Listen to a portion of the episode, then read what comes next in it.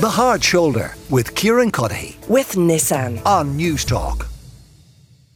Social Justice Ireland say that additional cost of living supports are needed, but the government should abandon the universal energy credit, so that 200 uh, per bill we've all been enjoying over the winter, and instead should target their supports, including 8 euro on social welfare payments, core social welfare payments. Michelle Murphy is a research and policy analyst with Social Justice Ireland, and she joins me now. So, Michelle, why make this decision? Kieran.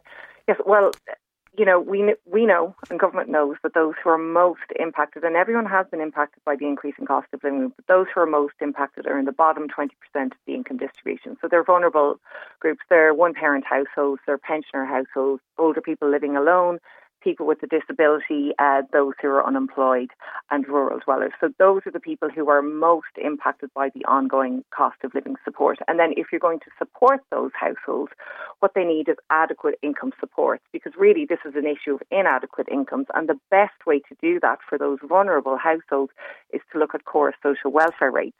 In the budget, what actually got, what government needed to do was a 20 euro increase, and that was just to stand still for that group, uh, not, you know, not to, to make their position any better. That was the minimum required just to stand still. In reality, those households are worse off this year than they were last year. And uh, you know, we've already spent 1.2 billion euro on an energy credit that is not targeted. That we have pointed out there's a far better way of using. It's a significant amount of money. The ESRI has pointed this out as well. And the OECD have questioned the universal element of this.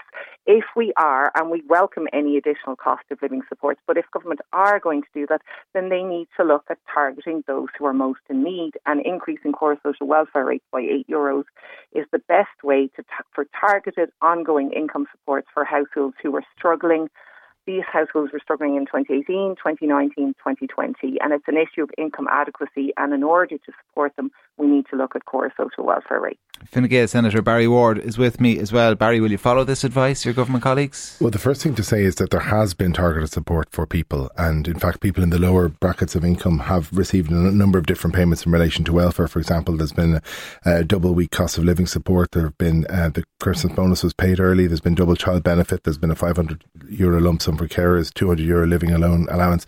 These things have been put in place to address those people, but the government's job is to look up, uh, after people across the spectrum, and we did increase social welfare rates by 12 euro per week. And that was done specifically with the kind of thing that Michelle is talking about in mind. But it's not to suggest that people who aren't on social welfare aren't also feeling the pinch. And pe- there are very few households in this country that have unlimited resources to deal with the increase in the cost of living. So it's entirely appropriate that those houses that may be better off, but still facing the pinch, would also receive the energy credit. So what the government is trying to do is mix those targeted measures with the universal measures so that everybody gets the benefit of it and nobody's left behind at any level. Michelle is right though when she says the likes of the ESI, ESRI have criticised it. Alan Barrett criticised it only last week in this studio. He suggested that the, it was bad policy and the government shouldn't renew it. Yeah, I don't agree with that. And I, I, what I would say is the if you start from the point of view that you're only looking at one sector, then absolutely that is a fair comment. But the government must look at every part of the sector, every different income group. And yes, there are people at the top of the scale who don't need assistance, but there is an awful lot of people in the middle of the scale who still need that assistance. And if we start from the point of view that only people in the bottom 20%, and I'm not saying they don't need help, they do, but there are plenty of helps in there, and there will never be enough in, in, a situation where you have rising costs, it is impossible for the government to insulate everyone against that. But the government also has responsibility to look after people who are working every hour that ha- that sends them, um, that have children to look after, that maybe are going out to work and, and paying childcare costs and all those other things, as well as on mm. top of that, the bump in energy prices, the bump in, in household goods prices, etc. That must also be addressed, and we can't leave those people behind. Uh, Michelle, I'd wager there's lots of people listening to this who'll be nodding along in agreement with Barry. They'll think, hold on, if you abandon the energy credit and increase core social welfare payments, I won't see anything. And I'm already up against the wall, financially speaking, trying to get by. And I'm relying on that 200 credit. And for those people, a more appropriate form, particularly for that that, that group that, that Barry mentioned there, so people who are in employment and who are struggling, a more appropriate way to actually reach those households is, is through the tax credits rather than universal energy credits because it's not just your energy bill that you're paying.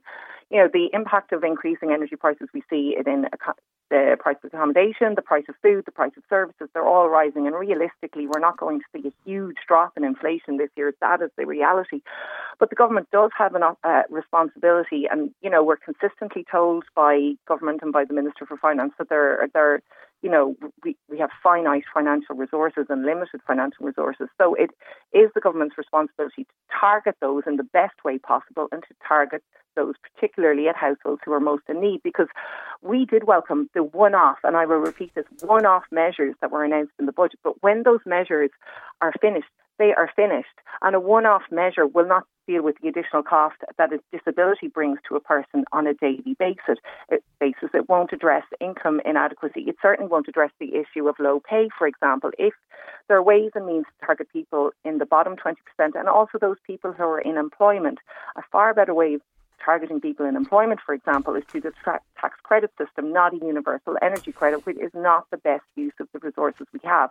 But we do need to look at the households who are most in need because at the end of the day, the government is going to pay that out, maybe not to the Department of Social Protection, but to other departments in the long term. Mm. We have 900,000 people in this country who are struggling to get by, who cannot meet their daily costs. A quarter of a million children in this country are living in households experiencing deprivation.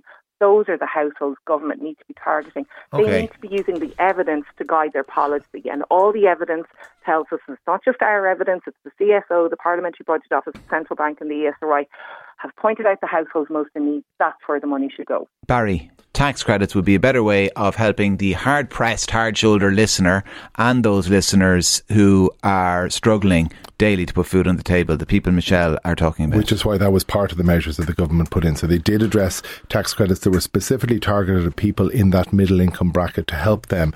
But uh, Michelle mentioned, for example, accommodation. There were also provisions of the gov- in the budget to help renters.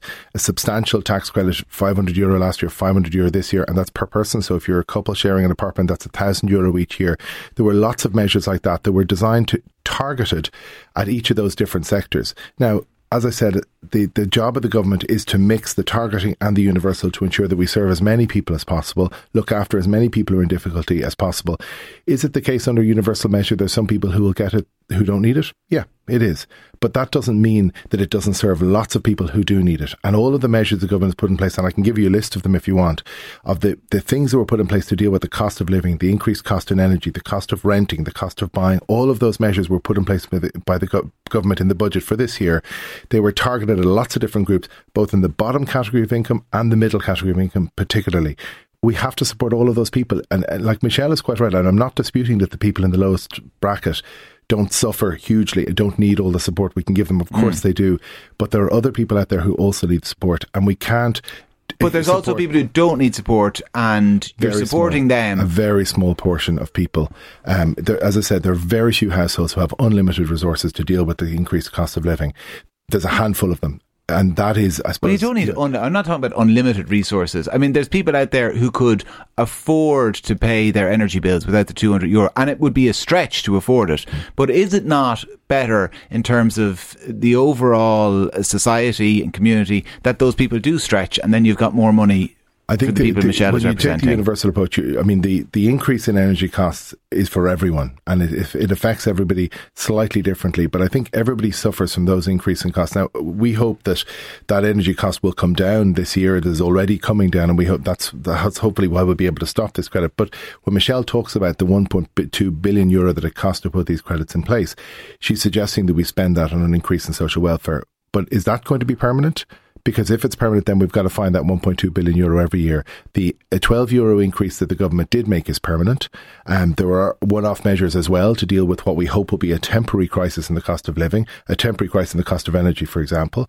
But if, if Michelle is going to t- tell us that we have to spend an extra 1.2 billion euro every year, she's also going to identify where it's going to come from. Where it's going to come from, Michelle?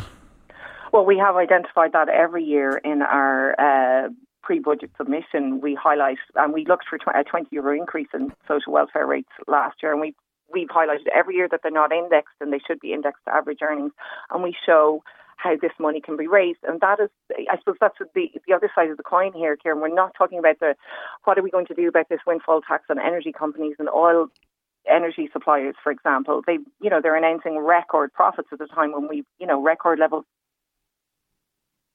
We seem to have lost Michelle, but uh, listen, uh, uh, she got her answer in nice and quick in terms of where they identified that money might come from. Michelle Murphy is a research and policy analyst with Social Justice Ireland, and Barry Ward is a Fine Gael senator. What about the rest of us? As one listener, I'm struggling with bills, but working as is my husband. That 200 euro has been very welcome when the food bill is gone up so much that we've cut down even more to try to keep a fi- family of five fed. As somebody else says, as a pensioner, I agree with Barry. Help everyone. Another listener, my bill was 800 quid, and that was with the energy credit and petrol prices prices are staying high. We're seeing oil prices not coming down. This listener, though, says by all means increase the old age pension, disability allowance, and carers allowance, but no way should the long term unemployed, who are basically scroungers who refuse to work despite us having a shortage of work. I'm always, there are absolutely long term uh, people, long term unemployed out there who have no interest in working, but there's far fewer of them than people suspect. There are not great swathes of them roaming around the country. We have uh, close to full employment in this country. The Hard Shoulder with Kieran Cuddihy. With Nissan. Weekdays from 4 on Newstalk.